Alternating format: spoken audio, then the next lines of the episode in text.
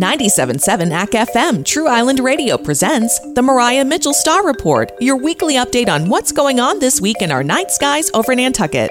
My name is Lailyn Borum, and I am one of the National Science Foundation astronomy interns working at the Maria Mitchell Association this summer. I'm a rising senior at the University of Michigan, Go Blue, studying astrophysics. For today's star report, I'll be discussing the sister galaxy to our own Milky Way, the Andromeda Galaxy. Andromeda, also known as M31, is a spiral galaxy that lies in the constellation Andromeda, which is near the Great Square constellation Pegasus. It is about 2.5 million light years away, and it stands as the only object you can see with your naked eye from the northern hemisphere that is not within the Milky Way. Andromeda is a larger galaxy than ours, with it being home to a whopping 1 trillion stars, while our galaxy hosts about 250 billion stars. However, like our Milky Way, Andromeda houses a supermassive black hole at its center. For some quick context, a black hole is a region in space where the gravity is so strong that nothing, including light, can escape it. Black holes can be a multitude of sizes, including being millions to billions times as massive as our Sun. We call these black holes supermassive black holes, which typically exist at the center of galaxies.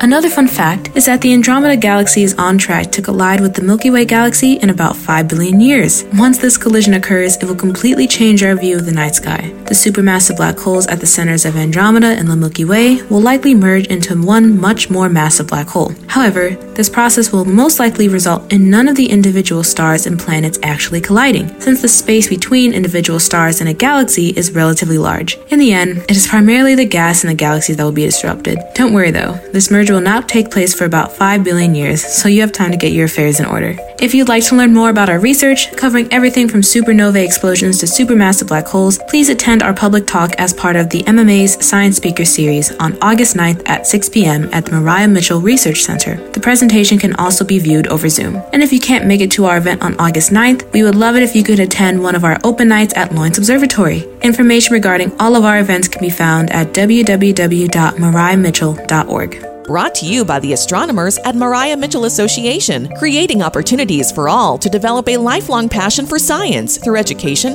research, and firsthand exploration of the sky of Nantucket Island. Visit mariamitchell.org for more info. Don't forget to download each week's Star Report via Apple Podcast and Spotify.